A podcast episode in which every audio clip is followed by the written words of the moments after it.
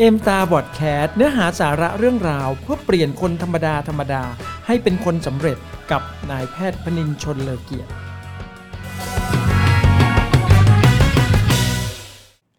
สวัสดีครับ ผมนายแพทย์พนินชนเลอเกียรตินะครับ คุณกำลังฟัง M Star Podcast EP 2 นะครับสำหรับวันนี้เนี่ยเราจะคุยกันในหัวข้อนะครับ คิดถูกเราก็สำเร็จแล้วนะครับ ซึ่งแน่นอนนะครับความสำเร็จเนี่ย มันเป็นสิ่งที่ทุกคนต้องการ วันนี้เราจะมาดูว่า แล้วความสำเร็จเนี่ยมันเกิดขึ้นยากหรือมันเกิดขึ้นง่ายกันแน่ แต่สิ่งที่สำคัญที่สุดแน่นอนนะครับ การที่เราจะประสบความสำเร็จได้ เราต้องคิดถูกก่อน คิดถูกแบบไหนอย่างไร เดี๋ยวเรามาดูกันนะครับ ตั้งแต่เกิดมาเนี่ยจนกระทั่งเราเนี่ยเติบโตขึ้นเนี่ยหมอเชื่อว่าจริง ๆ แล้วเนี่ยผู้คนส่วนใหญ่นะครับก็มักจะผ่านความสำเร็จในชีวิตมานะครับ บางคนเนี่ยอาจจะผ่านเรื่องราวความสำเร็จ มาหลายเรื่องทีเดียวเลยในชีวิตนะครับ แต่ในขณะที่บางคนเนี่ยก็อาจจะเพิ่งเริ่มต้นนะครับที่จะผ่านเรื่องราวความสำเร็จในชีวิตมาไม่นานนะครับก็ขึ้นอยู่กับอายุของเราละนะครับ ว่าวันนี้เนี่ยทางเดินของอายุของเราเนี่ยอยู่ที่ตรงไหนนะครับ เพราะว่าจริงๆแล้วเนี่ยตลอดทางเดินชีวิตของคนเราเนี่ยมันมีขั้นตอน อยู่เหมือนกันนะครับอย่างที่เคยพูดไว้ใน EP ก่อนหน้านี้นะครับว่ามนุษย์เราเนี่ยมันจะมีช่วงชีวิตอยู่ประมาณสัก 4 ช่วงนะครับทุกๆ 20 ปีเนี่ยมันจะเกิดการเปลี่ยนแปลงของช่วงวัยของเรานะครับยกตัวอย่างเช่นนะครับในช่วง 20 ปีแรกนะครับซึ่งส่วนใหญ่ตอนแรกๆเนี่ยนะครับมันก็ไม่ยังไม่มีปัญหาอะไรเยอะเพราะว่าเรายังเป็นเด็กมากแล้วเราก็แค่เรียนหนังสือนะครับแต่มันก็จะเริ่มมาเกิดเหตุการณ์ในช่วงปลายปลายๆของช่วง 20 ปีแรกนั่นเองนะครับก็คือ ประมาณสักอายุ 15 หรือ 16 ปีเนี่ยนะครับซึ่งมันจะเป็นช่วงที่เราเนี่ยจะจบจากมัธยมต้น แล้วก็กำลังเข้าศึกษามัธยมปลายนั่นเองนะครับ มันก็ทำให้เราต้องคิดแล้วว่าเราเนี่ยเริ่มคิดว่าเอ๊ะเราเนี่ยในอนาคตเราอยากจะเป็นอะไร เราจะเรียนแบบไหน เราจะเรียนสมัยก่อนเนี่ยนะมันก็ต้องเรียนว่าเรียนสายวิทย์ หรือว่าเรียนสายศิลป์กันแน่อะไรอย่างเงี้ยนะครับ เราถนัดแบบไหนเราชอบอะไร หรือบางคนเนี่ยก็อาจจะ เปลี่ยนไปเรียนในแบบวิชาชีพอะไรอย่างนี้เป็นต้นนะครับ ในสมัยก่อนเนี่ยนะครับในประสบการณ์ส่วนตัวของคุณหมอเองเนี่ยเราเนี่ยเป็นเด็กจังจังหวัดนะครับ เด็กต่างจังหวัดนะครับ แล้วก็ส่วนใหญ่เนี่ยพอถึงช่วงมัธยมปลายเนี่ยหลายคนเลยนะครับ ก็มีความฝัน อยากที่จะเข้าเรียนในชั้นมัธยมปลายในโรงเรียนที่ เรียกได้ว่ามีชื่อเสียงในระดับประเทศเลย ในสมัยนั้นรวมทั้งในสมัยนี้ด้วยนะ คุณหมอว่าก็คือทุกคนก็คงอยากจะมีโอกาสนะได้มีโอกาสไปเรียนที่โรงเรียนเตรียมอุดมนะครับในกรุงเทพนะครับ ซึ่งแน่นอนเราเป็นเด็กต่างจังหวัดเนี่ยถ้าเราต้องมากรุงเทพเนี่ยมันก็ไม่ใช่เป็นเรื่องธรรมดาเลยมันเป็นเรื่องใหญ่มากนะครับ โดยเฉพาะอย่างยิ่งถ้าเป็นครอบครัวเราเองเนี่ยเราไม่ได้มีญาติพี่น้องอยู่ในกรุงเทพ เราไม่เคยมาใช้ชีวิตอยู่ที่นี่ เราเป็นคนต่างจังหวัดนะครับเพราะฉะนั้นด้วยเหตุผลนี้แล้วด้วยความที่เราเนี่ยอายุยังน้อยมากเนี่ยนะครับคุณพ่อเองเนี่ยก็เลยไม่อนุญาตนะครับให้คุณหมอเนี่ยขึ้นมาสอบนะครับเพื่อจะพิสูจน์ตัวเองว่าจะได้มีโอกาสเรียนที่เตรียมอุดมหรือเปล่านะครับมันก็เลยทำให้เราพลาดโอกาสนั้นไปนะครับ แต่แน่นอนนะครับเราก็ยังมีความฝันนะครับอยากจะ เข้าโรงเรียนที่เรารู้สึกในตอนนั้นว่ามันเป็นโรงเรียนที่น่าจะมีประสิทธิภาพกับเรา ในแง่ของการเรียนจบมัธยมปลาย เพราะว่าจริงๆ พอจบมัธยมปลายเนี่ยมันจะต้องเข้ามหาวิทยาลัย เพราะฉะนั้นเนี่ยถ้าเราเรียนโรงเรียนที่เรียกว่า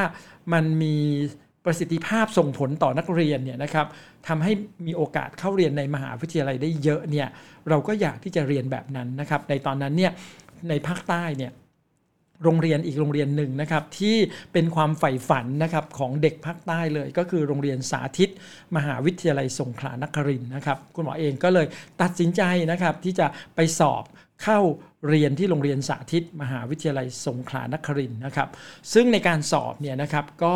มีนักเรียนเนี่ยสมัครเข้าไปสอบเนี่ย1,400 คนนะครับแต่เขารับเนี่ยแค่ 75 คนในสายวิทย์นะครับซึ่งคุณหมอก็เลือกสายวิทย์ ทีนี้เนี่ย พอเอเราก็ถือว่าเป็นคนหนึ่งนะครับที่ต้องเรียกว่าโชคดีละนะครับ เพราะว่าเราเป็นหนึ่งใน 75 คนที่ได้มีโอกาสเรียนที่นั่น อันนี้ก็นับเป็นเรื่องราวความสำเร็จในช่วง 20 ปีแรกนะครับที่มันเกิดขึ้นนะครับ แต่แน่นอนนะครับเราเรียนไป 2 ปีเนี่ยเราก็อายุยังไม่เกิน 20 นะครับ แล้วเราก็จะต้องเข้าไปเรียนในมหาวิทยาลัยนะครับ เมื่อเราเข้ามหาวิทยาลัยเนี่ยคุณหมอก็มีโอกาสมาเรียนที่คณะแพทยศาสตร์ศิริราชพยาบาล มหาวิทยาลัยมหิดลนะครับ ก็ถือเป็นช่วง 20 ปีแรกเนี่ยเราก็ได้มีโอกาสนะครับมีประสบการณ์กับคำว่าความสำเร็จในชีวิตสองสองสองเรื่องด้วยกันนะครับ ก็เป็นเรื่องของการเรียนนั่นเองนะครับ แต่ว่านั่นเนี่ยนะครับมันก็เป็นเรื่องราวชีวิตหรือว่าการเดินทางชีวิตของคนส่วนใหญ่นะครับ ซึ่งมันก็แล้วแต่ว่าแต่ละคนเนี่ย จะต้องเจอเหตุการณ์แบบไหน แล้วก็ทำสิ่งไหนที่มันจะสามารถตอบสนองความต้องการ หรือความฝันของตัวเองได้ในช่วงเวลานั้นนะครับ เพราะฉะนั้นเนี่ยจริง ๆ แล้วเนี่ยคนเราเนี่ยมันถึงผ่านความสำเร็จในชีวิตเนี่ยมาหลายขั้นหลายตอนหลายหลายหลายจังหวะเหลือเกินนะครับ แต่ว่าวันนี้เนี่ยนะครับที่กำลังจะมาพูดถึงเนี่ย มันจะเป็นอีกหนึ่งมุมมองในเรื่องของคำว่าความสำเร็จในชีวิตนะครับ ที่เราเรียกว่าความสำเร็จในชีวิตที่มันสามารถนะครับเติมเต็มความสุขให้กับชีวิตเราตลอดไปนะครับ ซึ่งนั่นหมายถึงว่านะครับเราเรียนหนังสือแล้ว เราผ่านขั้นตอนการเรียนแล้ว เราผ่านขั้นตอนการสอบแล้ว เราผ่านขั้นตอนการจบจากมหาวิทยาลัยแล้วนะครับ หรือว่าจบจาก สายอาชีพที่เราเรียนอยู่เนี่ยนะครับแล้วมันก็มาถึงขั้นตอนที่เราเนี่ยนะครับสู่ขั้นตอนที่ 2 ที่เราจะต้องทำงานหางานทำเมื่อเราทำงานหางานทำแน่นอนนะครับ ทุกคนทำงานก็เพื่อที่ต้องการสร้างรายได้ แล้วก็สร้างฐานะให้กับตัวเอง สร้างความมั่นคงให้กับชีวิต แล้วก็อยากให้ชีวิตของเราเนี่ยไปจนถึงจุดที่เราเรียกได้ว่า เติมเต็มความสุขในชีวิตอย่างแท้จริง ซึ่งคุณหมอเชื่อว่านี่มันเป็นทั้งความฝันเป็นทั้งความต้องการของคนทุกๆคนนะครับ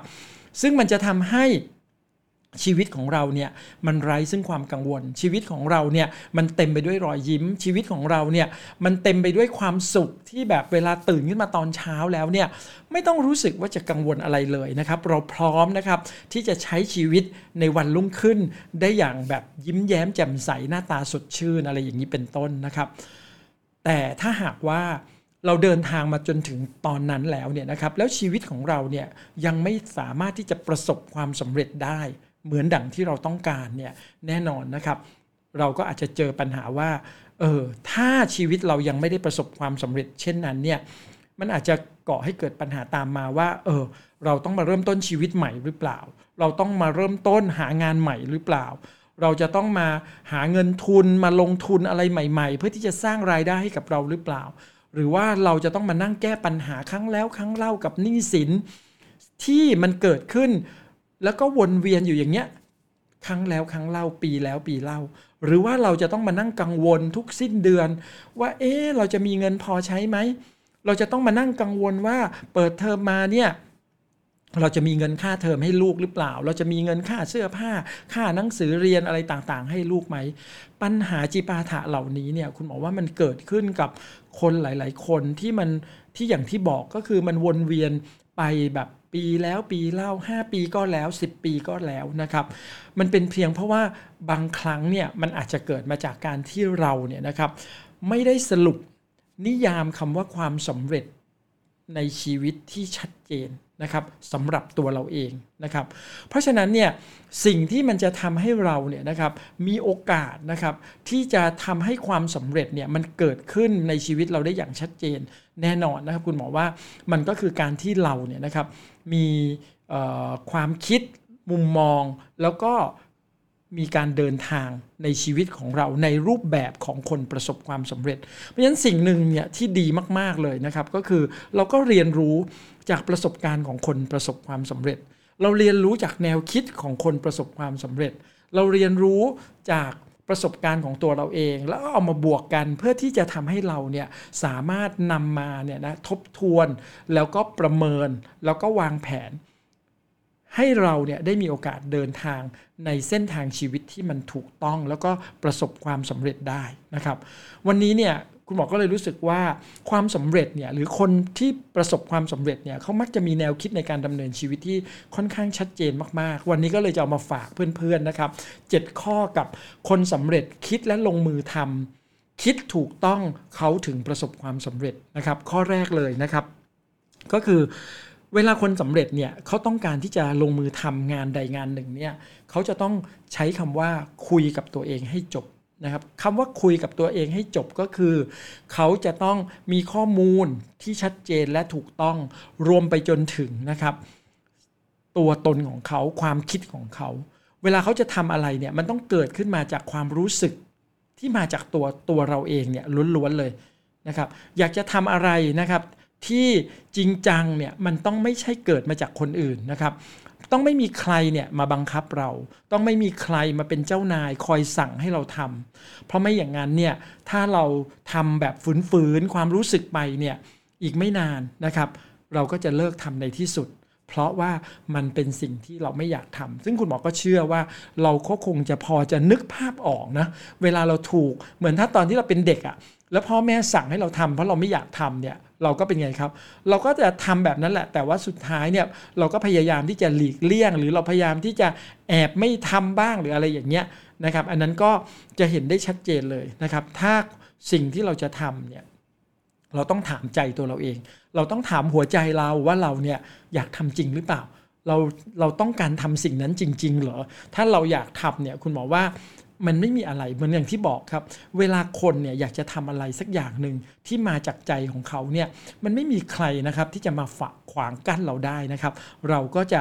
ตั้งใจมาก ๆที่จะทำสิ่งนั้นนะครับ ข้อที่2เนี่ยนะครับคนสำเร็จเนี่ยเขาจะรักในสิ่งที่เขาทำนะครับ ความรู้สึกรักในงานที่เรากำลังทำเนี่ยมันจะทำให้เราเนี่ยสามารถทำงานนั้นได้อย่างแบบชนิดเรียกว่าทุ่มเทนะครับทั้งหัวใจเลยทีเดียวนะเราจะไม่รู้สึกว่ามันเหน็ดเหนื่อย เราจะไม่รู้สึกว่า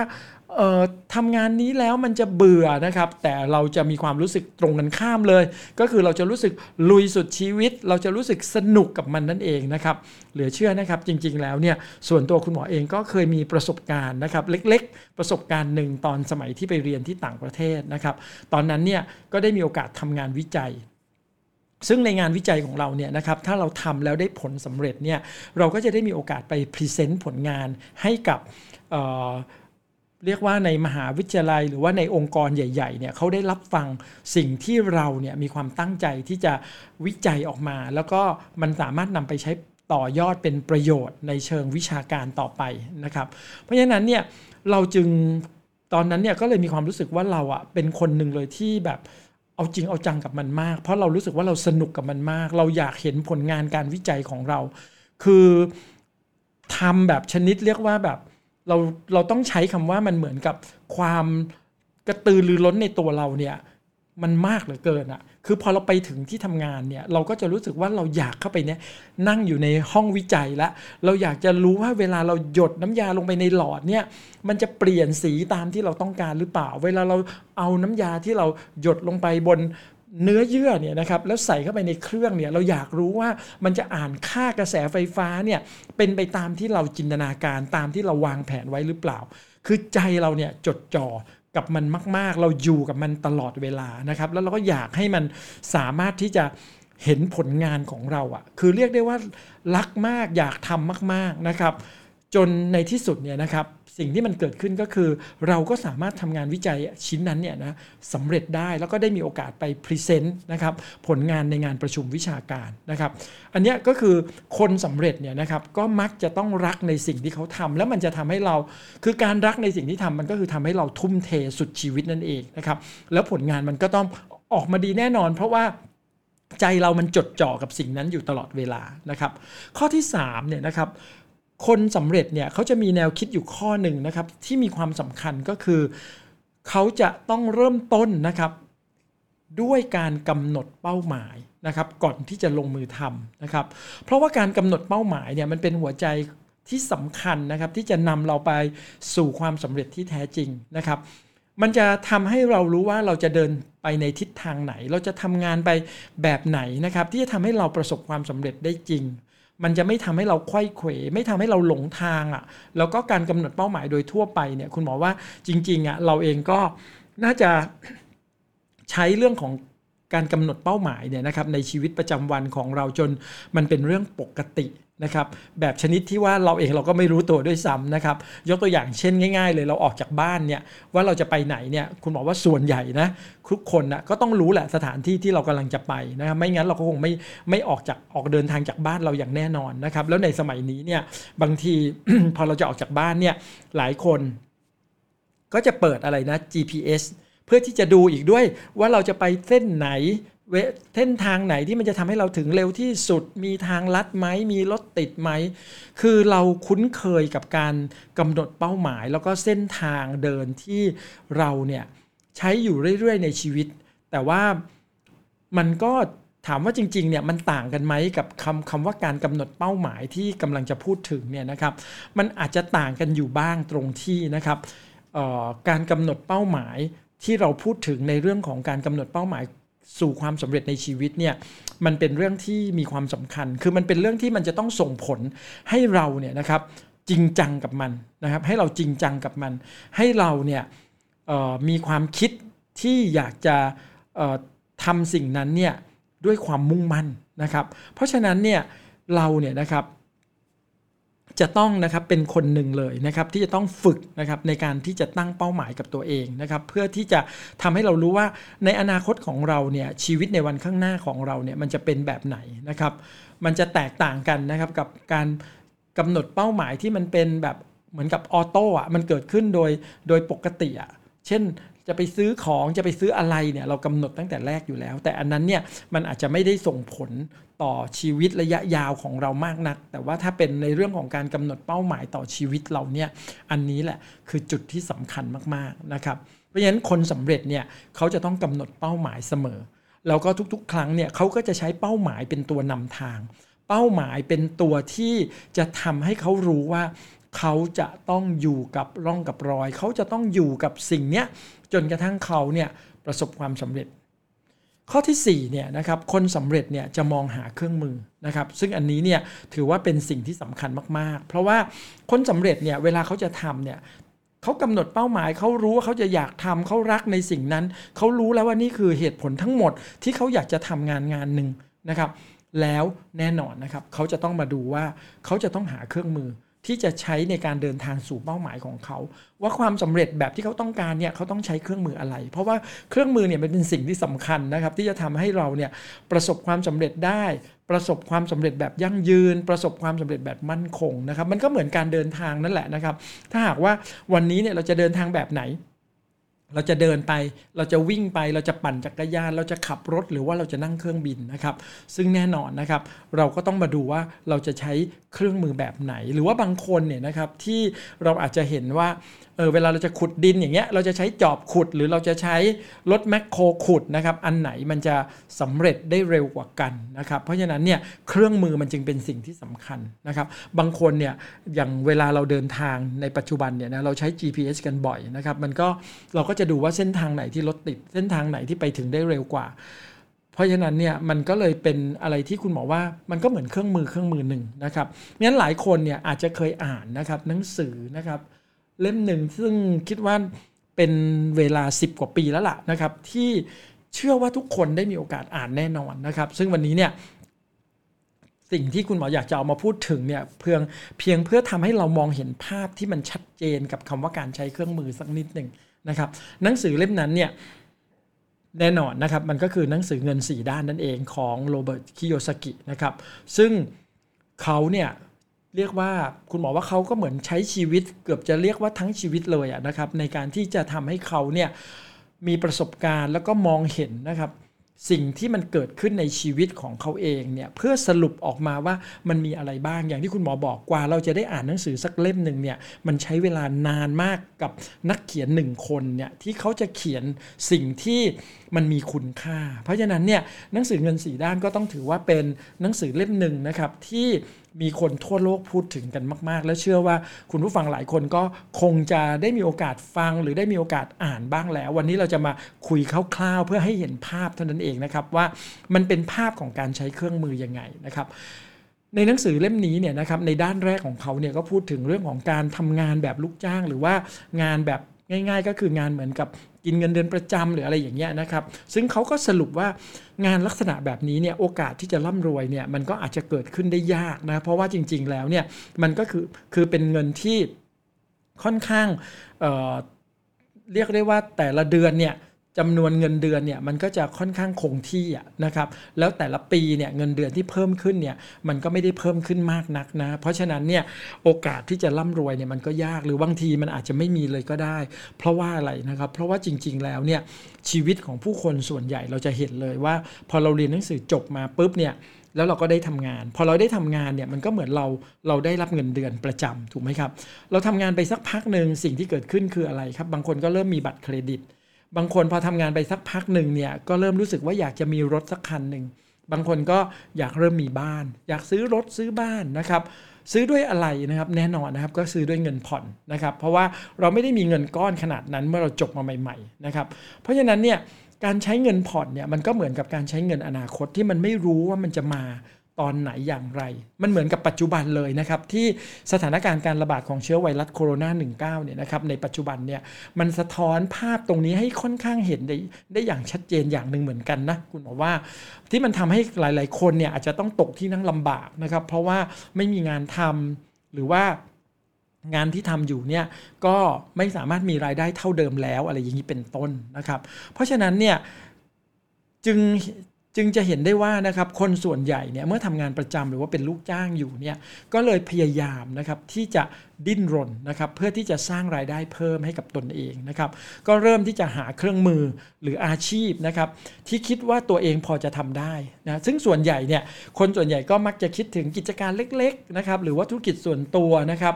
ที่ตัวเองพอที่จะมีอำนาจในการที่จะลงมือทำหรือว่ามีเงินทุนก้อนเล็ก ๆ ก้อนหนึ่งที่สามารถพอทำได้ ยกตัวอย่างเช่น ส่วนใหญ่ก็จะนึกถึงเรื่องการเปิดร้านขายของ เปิดร้านซักรีด หรือเปิดร้านขายของในตลาดนัดร้านอาหาร หรือแม้กระทั่งบางคนมีเงินหน่อย ก็อาจจะทำบ่อเลี้ยงกุ้งบ่อเลี้ยงปลาอะไรอย่างเงี้ยนะครับ ซึ่งมันก็เป็นอะไรที่คนส่วนใหญ่คิดนะครับ ซึ่งโดยส่วนตัวคุณหมอเองเนี่ยก็เคยมีประสบการณ์นะเหมือนเราจบหมอมาเนี่ยนะเราทำงานอาชีพหมอไป 2 ปี ตอนนั้นเงินเดือน 4,950 บาทเองนะครับ แล้วเราก็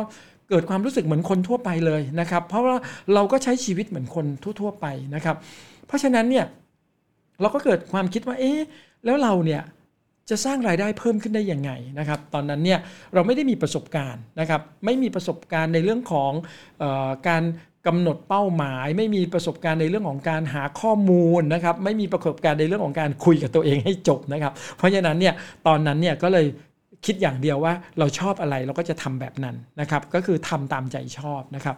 งั้นตอนนั้นเนี่ยก็นอกจากทำอาชีพหมอไปแล้วเนี่ยก็เลยมีโอกาสเปิดร้านนะครับ ที่เป็นร้านขายเสื้อผ้านะครับ เพราะว่าคิดว่าเออมันก็เป็นอะไรที่ที่เราชอบอะเราชอบมากๆอะไรเงี้ยเราก็คือเราสนุกกับงานนี้อะไรอย่างเงี้ยนะครับ เพราะฉะนั้นเนี่ยเราก็ลงทุนเล็กๆนะกับการร้านขายเสื้อผ้าของเรานะซื้อเสื้อผ้าสำเร็จรูปมาขายนะครับ เราไม่มีประสบการณ์ใดเลย เราก็ซื้อมา 100 ตัวนะครับ รอบแรกเนี่ยขายดีมากนะครับ ก็ขายไปเรียกว่าใช้เวลาเป็น1เกือบ1 เดือนเนี่ยก็ขายไปจนหมดเลย 80 กว่าตัวอะไรอย่างเงี้ยก็เหลืออยู่ 10 กว่าตัว ทีนี้พอเหลือ 10 กว่าตัวของในร้านมันเหลือน้อยเนี่ยเราก็ต้องไปซื้อของใหม่มาของในร้านก็เริ่มเป็นของเก่าแล้ว เราซื้อของใหม่มาอีก 100 คราวนี้มันขายไม่ได้ดีเหมือนเดิมอะมันก็ค่อยๆลดแบบเรามองไม่เห็นนะมันอาจจะเหลือ 80 รอบที่2เนี่ยขายได้ 80 เหลือ 20 รอบที่ 3 ซื้อมาอีกร้อยหนึ่งขายได้ 70 เหลือ 30 ตอนนี้ของที่เหลืออยู่เนี่ยนะครับมันเป็นของตกรุ่น เพราะว่าเสื้อผ้ามันเป็นแฟชั่น มันก็ตกรุ่น มันก็เริ่มมีเรียกว่าของค้างสต็อกเนี่ย เริ่มค้างอยู่ 30 ตัว 50 ตัวร้อยตัว 150 ตัวอะไรเนี่ยเพิ่มขึ้นมาเรื่อยๆ จนในที่สุดเนี่ยเราก็แบกรับภาระตรงนั้นเนี่ยไม่ไหวนะครับ ในที่สุดเราก็เป็นไงครับ เราก็ปิดร้านนั้นลงไปนะครับ จบ กับเรื่องราวของการลงทุนของเรานะครับ ซึ่งตอนแรกเนี่ยเราก็ดูเหมือนจะดีนะครับ บางคนนะครับลงทุนนะครับในการทำกิจการร้านค้าหรืออะไรก็แล้วแต่เนี่ยนะครับ บางคนก็อาจจะรวยขึ้นมาหรือว่ามีรายได้เพิ่มมากขึ้นนะครับ แต่ว่าลักษณะงานเนี่ยบางทีเนี่ย มันก็จะดีช่วงแรก ถ้าเราสังเกตดูระยะยาวเราก็จะเห็นเลยเหมือนอย่างคุณโรเบิร์ตคิโยสกิเนี่ยเขาก็จะพูดถึงอยู่อยู่เสมอๆว่าพอสักประมาณบางคนเนี่ยธุรกิจอาจจะยาวนานไป 5 ปีหรือ 10 ปีเลยด้วยซ้ำนะครับ แต่ในที่สุดเนี่ยมันก็ไปต่อไม่ได้ แล้วมันก็ที่สำคัญที่สุดเลยก็คือตัวเราเองเนี่ยก็หยุดไม่ได้ เพราะว่าเมื่อไหร่ที่เราหยุดเนี่ย รายได้มันก็จะไม่เกิดขึ้นเหมือนอย่างคุณหมอเปิดร้านเนี่ยคุณหมอก็หยุดไม่ได้ คุณหมอก็ต้องไปที่ร้านทุกวันนะครับ เพราะถ้าวันไหนไม่ไปร้าน เราก็ไม่สามารถเปิดร้านขายของได้นะครับ เพราะฉะนั้นเนี่ยมันก็เลยเป็นอะไรที่คนส่วนใหญ่มักจะเคยมีประสบการณ์แบบนี้มาก่อน นะหรือเดี๋ยวนี้เนี่ยก็อาจจะมีคนมาพยายามที่จะทำเกี่ยวกับเรื่องของออนไลน์นะครับขายของออนไลน์กันมากขึ้น เราก็เห็นเลยมันเป็นยุคสมัยนี้นะครับ ที่เราเจอเยอะนะครับ แต่มันก็ไม่สามารถที่จะตอบโจทย์การสร้างรายได้ที่แท้จริงได้ทั้งหมดนะครับ แน่นอนนะครับการทำงานใดก็แล้ว แต่มันก็มีทั้งสำเร็จบ้างไม่สำเร็จบ้างนะครับ แต่ว่าเราก็จะเห็นได้อย่างชัดเจนนะครับว่ามีหลายคนนะครับที่ทำไปแล้วเนี่ย มันก็ไม่สามารถที่จะพาตัวเองไปถึงจุดที่เราเรียกว่าความสำเร็จที่แท้จริงในชีวิตนะครับทำให้ธุรกิจที่เราทำที่เป็นธุรกิจส่วนตัวเนี่ยเสมือนหนึ่งเราจ้างตัวเองทำงาน แล้วเราก็หยุดไม่ได้เช่นเดียวกัน อันนี้ก็คือบทสรุปนี่ยที่คุณโย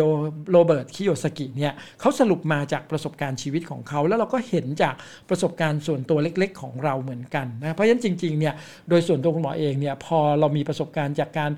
ไม่สามารถดำเนิน กิจการเสื้อผ้าของเราแบบนั้นได้แล้วต้องปิดร้านไปเนี่ยพอมารอบที่2เนี่ยนะครับคุณหมอเองเนี่ยก็อย่างที่บอกเวลาเราเริ่มต้นอะไรเนี่ยเราจะคิดจากสิ่งที่เราชอบนะคุณหมอเองก็เป็นคนที่ชอบอยากจะมีร้านกาแฟมากๆนะครับ มีความรู้สึกว่ามันเป็นความใฝ่ฝันอะมันเป็นความรู้สึกที่เรารู้สึกว่านี่แหละมันคือสิ่งที่เราต้องการในชีวิตของเรามาก ๆ เลยอยากเราจะมีความสุขมาก ถ้าเรามีร้านกาแฟสวยๆอะไรอย่างนี้เป็นต้นนะครับ เพราะฉะนั้นเนี่ย ตอนนี้เนี่ยนะครับมันไม่เหมือนครั้งแรกที่เราเปิดเสื้อผ้าร้านเสื้อผ้านะครับตอนนี้เราเริ่มเราเริ่มคุยกับตัวเองให้จบนะครับตอนนั้นเนี่ยคุยยังไงคุยให้จบเราก็มานั่งดูนะครับขายกาแฟ แก้วละเท่าไหร่สมัยก่อนเนี่ยกาแฟแก้วหนึ่งก็4ี่ห้าสิบาทเท่านั้นเองนะครับเราก็รู้สึกว่าโหกาแฟแก้วละ4ี่ห้าสิบาท ค่าเช่าเดือนละ 20,000นะครับไหนจะค่าจ้างเด็กไหนจะค่าลงทุน บวกเบ็ดเสร็จแล้วเราจะต้องขายกาแฟเดือนละกี่แก้วนะ เราถึงจะสามารถเอาเงินทุนคืนได้เลยอย่างเงี้ย คิดไปคิดมาสุดท้ายเนี่ยเราก็รู้สึกว่าเราอาจจะไปไม่รอดนะครับ เราไม่ทำดีกว่านะครับ มันก็เลยทำให้เรารู้สึกว่า ตอนนั้นเราคุยกับตัวเองจบ เราก็เลยไม่ได้มีเราก็เลยไม่ได้เปิดนะครับร้านกาแฟนะครับ ซึ่งคุณหมอว่ามันก็ทำให้เราผ่านพ้นช่วงจังหวะตรงนั้นไปนะครับ ดังนั้นเนี่ยคุณโรเบิร์ตคิโยสกิเนี่ยเขาก็เลยนะครับมีการเสนอนะครับ ว่ามันมีรายได้อีกทางหนึ่งนะที่เป็นเป็นการสร้างรายได้แบบที่3นะครับก็คือการที่เราสามารถเป็นเจ้าของธุรกิจแบบที่มีระบบมีระบบการดำเนินธุรกิจนะครับซึ่งธุรกิจแบบนี้เนี่ยมันเป็นธุรกิจที่แบบคนส่วนใหญ่ก็จะเริ่มต้นจากการซื้อระบบของคนอื่นมา เพื่อดำเนินกิจการนะครับ ซึ่งเราก็เห็นเช่น พวกระบบแฟรนไชส์อะไรต่างๆ เหล่านี้ซึ่งในกรณีแบบนี้เนี่ยแน่นอนนะครับ เราจำเป็นต้องใช้เงินทุน เยอะนะเราอาจจะต้องเสียค่าลิขสิทธิ์นะครับแล้วก็ที่ผ่านมาเนี่ยก็มันก็ไม่ใช่ว่าทุกคนเนี่ยจะสามารถนะครับมีเงินไปลงทุนได้ หรือว่าทุกคนไม่สามารถที่จะประสบความสำเร็จสร้างรายได้แบบร่ำรวยอย่างมากมายได้นะครับ ซึ่งถ้าเราคิดระบบเองด้วยเนี่ยโอกาสมันก็จะยิ่งน้อยลงไปอีกนะครับ เพราะฉะนั้นเนี่ยในรายได้การสร้างรายได้แบบที่ 3 ที่มันใช้ระบบนะครับในการดำเนินธุรกิจเนี่ยนะครับคุณโรเบิร์ต คิโยสกิเนี่ยเขาก็เลยบอกว่าในแบบที่3เนี่ยมันมีธุรกิจอีกแบบหนึ่งนะครับที่เราเรียกว่าธุรกิจแบบระบบการตลาดแบบเครือข่ายนะครับที่มันจะสามารถนะครับสร้างรายได้แบบไร้ขีดจำกัดได้ คือทำให้มีความร่ำรวยได้ เพราะว่ารายได้เนี่ยมันอาจจะได้มากแบบที่เราเนี่ยนะครับ ตั้งใจที่จะทำให้มันเกิดขึ้น และที่สำคัญเลยก็คือเมื่อรายได้มันมาอย่างต่อเนื่องเนี่ยในช่วงที่เราอาจจะไม่สามารถที่จะทำงานแบบนั้นได้รายได้ มันก็ยังยังคงอยู่ ซึ่งหลายคนอาจจะเคยได้ยินบ่อยๆ ที่เราเรียกว่า passive income นะครับเพราะฉะนั้นเนี่ยมันก็จะคล้ายๆกับธุรกิจเอมตาที่คุณหมอเป็นผู้บริหารแล้วก็ดำบริหารธุรกิจนี้มาทั้งหมด 16 ปีนะเราก็พบว่ามีผู้คนมากมายเลยนะครับที่ประสบความสำเร็จแล้วก็ ทำให้เขาเนี่ยสามารถที่จะเปลี่ยนแปลงชีวิตหรือว่าได้ความมั่นคงในชีวิตของเขานะครับ ซึ่งแน่นอนนะครับเรื่องราวเหล่านี้เนี่ยในเรื่องของรายละเอียดเกี่ยวกับระบบการตลาดแบบเครือข่ายนะครับแบบธุรกิจเอ็มตาเป็นยังไงเนี่ยไว้โอกาสต่อไปนะครับ คุณหมอก็จะมาคุยให้ฟังนะครับในเรื่องของ ระบบการตลาดแบบเครือข่ายกันอีกครั้งหนึ่งนะครับ นอกจากนั้นเนี่ยมันยังมีรายได้แบบที่ 4 ที่คุณโรเบิร์ตคิโยสกิพูดถึงนะครับ ก็คือการสร้างรายได้แบบนักลงทุนนะครับ ซึ่งลงทุนในพันธบัตรหรือว่าเงินฝากอะไรอย่างเงี้ย แต่นั่นมันหมายถึงว่าโหคุณต้องมีเงินตั้งต้นอะเงินลงทุนตั้งต้นจำนวนมากนะคุณจึงสามารถที่จะสร้างรายได้ให้มันเกิดขึ้นนะครับเป็นแบบชนิดที่เป็นคนร่ำรวยได้ เพราะฉะนั้นมันไม่ใช่เป็นโอกาสของคนทั่วไปที่จะทำแบบนั้น มันยิ่งยากขึ้นไปอีก นะเงินฝากในปัจจุบันดอกเบี้ยก็น้อยเข้าไปอีกนะครับ เพราะฉะนั้นเนี่ยในแบบที่4เนี่ยมันก็จะเป็นส่วนน้อยนะครับของคนนะครับในสังคมนะครับที่อาจจะมีโอกาสทำได้นะครับ เพราะฉะนั้นเนี่ยจะเห็นได้ว่าการใช้เครื่องมือเนี่ยมันจึงเป็นหัวใจสำคัญนะครับของคนสำเร็จที่เวลาเขาจะทำอะไรแล้วเนี่ยเขาก็จะเลือกเครื่องมือนะครับและศึกษาเครื่องมือนั้นนะครับ เพราะฉะนั้นข้อที่5เนี่ยถ้าเขาเลือกเครื่องมือแล้วเนี่ยนะครับ คนสำเร็จเนี่ยเขาก็จะศึกษาเรื่องราวที่จะเรียนรู้เครื่องมือที่เขาจะใช้นั้นเนี่ยให้เข้าใจอย่างถ่องแท้ ให้รู้ว่าจริง ๆ แล้วเนี่ยเงื่อนไขของความสำเร็จในเครื่องมือนั้นเนี่ยมันคืออะไร ก่อนที่เขาจะวางแผนแล้วก็ลงมือทำอย่างไม่มีเงื่อนไขนะครับ เพราะฉะนั้นเขาจะทำอย่างเขาทำตามเงื่อนไขอย่างไม่มีเงื่อนไข ก็คือต้องไม่มีเงื่อนไขทำทุกอย่างตามเงื่อนไข แล้วเขาถึงจะรู้ว่าความสำเร็จเนี่ยมันถึงจะเกิดขึ้นนะครับเพราะฉะนั้นเนี่ยการที่จะทำอะไรเนี่ยอย่างที่คุณหมอบอก ตอนแรกๆเนี่ยเราไม่มีประสบการณ์เราไม่มีอะไรเลย เราไม่รู้เลยว่ากระบวนการคิดถูกเนี่ยมันเป็นยังไงนะครับถ้าเรารู้ว่ากระบวนการคิดถูกเป็นยังไงเนี่ยเราก็จะรู้เลยว่าไอ้เครื่องมือที่เราจะใช้เนี่ยมันจะพาเราไปถึงฝั่งฝันของเราหรือเปล่านะครับอันนี้ก็เป็นสิ่งที่สำคัญมากๆนะครับข้อที่6เนี่ยนะครับคนสำเร็จเนี่ยจะให้ความสำคัญกับการบริหารเวลาเป็นอย่างมากนะครับ เพราะเขารู้นะครับว่าจริง ๆ แล้วเนี่ยเวลาเป็นสิ่งที่มีค่ามากที่สุดในชีวิตนะครับ ถ้าวันนี้เนี่ยเราเนี่ยทำแล้วเราประสบความสำเร็จ เราก็จะได้เขาเรียกว่าดื่มดำกับความสำเร็จหรือได้ใช้ความสำเร็จนั้นเนี่ยมาตอบสนองชีวิตของเราอย่างมีความสุขได้ยาวนานออกไป แต่ถ้าวันนี้เราไม่ประสบความสำเร็จหรือว่าความสำเร็จของเราเนี่ยมันช้าออกไปอีกเนี่ยนั่นมันหมายถึง ชีวิตที่มันอาจจะต้องมีความยากลำบากที่ยาวนานขึ้นแน่นอนนะครับ รวมไปจนถึงนะครับคนในบ้านของเราล่ะนะครับพ่อแม่ของเราที่อายุมากขึ้นนะครับเวลาของเขามันก็เหลือน้อยลง ลูกของเรา ที่เขาจะต้องใช้ความสำเร็จของเราเนี่ยในการเดินทางในชีวิตของเขาอีกยาวไกล มันจะเป็นแบบไหน เพราะฉะนั้นเนี่ยเราเนี่ย จะดูแลนะครับลูกของเราแบบไหน เราจะดูแลพ่อแม่ในบ้านปลายชีวิตแบบไหน ให้เขามีความสุขได้อย่างไร ถ้าหากว่าวันนี้เนี่ยเรายังไม่ประสบความสำเร็จยันสิ่งสำคัญเลยก็คือเราจะต้องรู้ว่างานที่เราจะต้องตัดสินใจอย่างเด็ดขาดที่จะลงมือทำอย่างต่อเนื่องและสม่ำเสมอและมุ่งมั่น เพื่อที่จะทำให้เราเนี่ยสามารถประสบความสำเร็จได้ ตามเป้าหมายนั่นเองนะครับเพราะฉะนั้นเนี่ยเราต้องให้ความสำคัญกับเวลา เวลาเนี่ยมันผ่านไปเร็วมากๆ เวลามันไม่เคยคอยเรานะครับแต่วันนี้เราสามารถทำให้เวลาที่มีอยู่ เวลาอาจจะมีอยู่จำกัดในแต่ละวัน แต่เราสามารถผลิตผลงานหรือผลิตเนื้องานของเราเนี่ยได้มาก นะคนสำเร็จเนี่ยก็จะผลิตเนื้องานได้มากกว่าคนไม่ประสบความสำเร็จเนี่ยหลายเท่าทีเดียวนะครับ และข้อ7นะครับซึ่งเป็นข้อสุดท้ายก็คือคนสำเร็จเนี่ยจะไม่ยอมแพ้ต่ออุปสรรคนะครับยิ่งเจออุปสรรคเท่าไหร่เนี่ยนะครับคนสำเร็จเขาจะยิ่งมีความรู้สึกว่าตัวเองเนี่ยเก่งขึ้น เพราะว่าเขาสามารถก้าวข้ามผ่านอุปสรรคนั้นไปได้เนี่ยแสดงว่าเขามีประสบการณ์มากขึ้นเขามีความเข้าใจในสิ่งที่ เป็นปัญหาเหล่านั้นมากขึ้น เขาจะเข้าใจปัญหามากขึ้น เขาก็เข้าใจชีวิตมากขึ้น แล้วเขาก็รู้ว่าอ๋อมันก็คือแค่ อุปสรรคที่มันเกิดขึ้นเพียงชั่วคราว แล้วก็เป็นบทที่มาพิสูจน์ตัวเขาว่าเขาเนี่ยจะเป็นคนจริงไหม เขาจะเป็นคนแน่ไหม ที่จะเป็นคนหนึ่งนะครับ ที่จะประสบความสำเร็จและมีชีวิตที่สวยงามในอนาคต ราะฉะนั้นเนี่ยการประสบความสำเร็จในชีวิตดูเหมือนว่าอาจจะต้องใช้ประสบการณ์ที่ผ่านมาอย่างยาวนานในอดีต กว่าที่เราจะได้เรียนรู้อะไรสักเรื่องหนึ่งกว่าที่จะมีอย่างที่บอกกว่าที่เราจะมีคนเขียนหนังสือดีๆ ให้เราได้อ่าน เพื่อที่จะให้เราได้ทบทวนชีวิตของเราเนี่ยมันใช้เวลานาน แต่ปัจจุบันเนี่ยนะครับทุกอย่างมันรวดเร็วมาก ด้วยระบบการสื่อสารในโลกโซเชียลปัจจุบันเนี่ยมันทำให้เราสามารถมีการแบ่งปันประสบการณ์แนวคิดมุมมอง เหลือเพียงแค่ตัวเราเองเท่านั้นเองนะครับที่จะเรียนรู้หรือว่าเสพความรู้เหล่านั้น จนกระทั่งเรามีความเข้าใจแล้วก็สามารถนำไปใช้ในชีวิตจริงได้ เหมือนอย่างที่คุณหมอพูดเมื่อสักครู่นี้นะครับ เพราะฉะนั้นเนี่ยเราจะเห็นได้ว่าไม่ใช่ว่าทุกคนนะครับที่จะเรียนที่จะได้ฟังได้ยิน แล้วจะเข้าใจแล้วสามารถนำไปนำไปใช้ได้อย่างอย่างถูกต้องและสร้างความสำเร็จได้ เพราะฉะนั้นการคิดถูก คิดถูกต้องเนี่ยมันจึงเป็นเรื่องที่สำคัญนะครับ ที่จะทำให้เรานำพาชีวิตของเราเนี่ยก้าวไปสู่ความสำเร็จชีวิตชีวิตที่แท้จริง คิดถูกมันจึงหมายถึง คิดอย่างมีความรู้ คิดอย่างมีสติ คิดด้วยประสบการณ์ที่ผ่านมาทั้งของตนเองและของผู้อื่น ที่จะนำมาประสานกัน แล้วก็ได้ข้อสรุปที่ชัดเจนนะครับ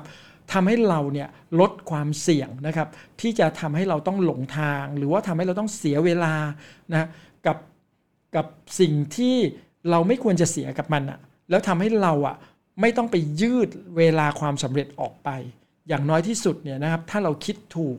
เราก็สำเร็จแล้ว มันก็อาจจะทำให้เราเนี่ยนะครับได้มีโอกาสทบทวนชีวิตของเราหลาย ๆ ครั้ง ว่าวันนี้เนี่ยเราจะทำอะไรเนี่ยเราค้นหาคำตอบให้กับชีวิตของเราแล้วหรือยัง เราค้นหาคำตอบชีวิตที่สวยงามในอนาคตของเรา ได้ดีได้ชัดเจนได้ถูกต้องเหมือนกับที่คนสำเร็จเขาคิดหรือเปล่า เพราะฉะนั้นคุณหมอเชื่อว่าความสำเร็จในชีวิตมันต้องเริ่มต้นมาจากการคิดถูก ถ้าเมื่อไหร่ที่เราคิดถูก เราก็สำเร็จแล้ว คือแค่เราคิดถูกเนี่ยเรายังไม่เริ่มเรายังไม่ลงมือทำนะ คุณบอกว่าเราก็สำเร็จไปครึ่งทางแล้ว ที่เหลือก็คือการลงมือทำเท่านั้นเอง เพราะฉะนั้นเนี่ยก็อยากจะฝากให้ทุกคนนะครับ ได้มีโอกาสนะครับ จะลงมือทำสิ่งใด จะใช้เครื่องมือใดในการสร้างชีวิตของเรา ขอให้เรานะครับ คิดถูกแล้วเราก็จะประสบความสำเร็จอย่างแน่นอน สวัสดีครับ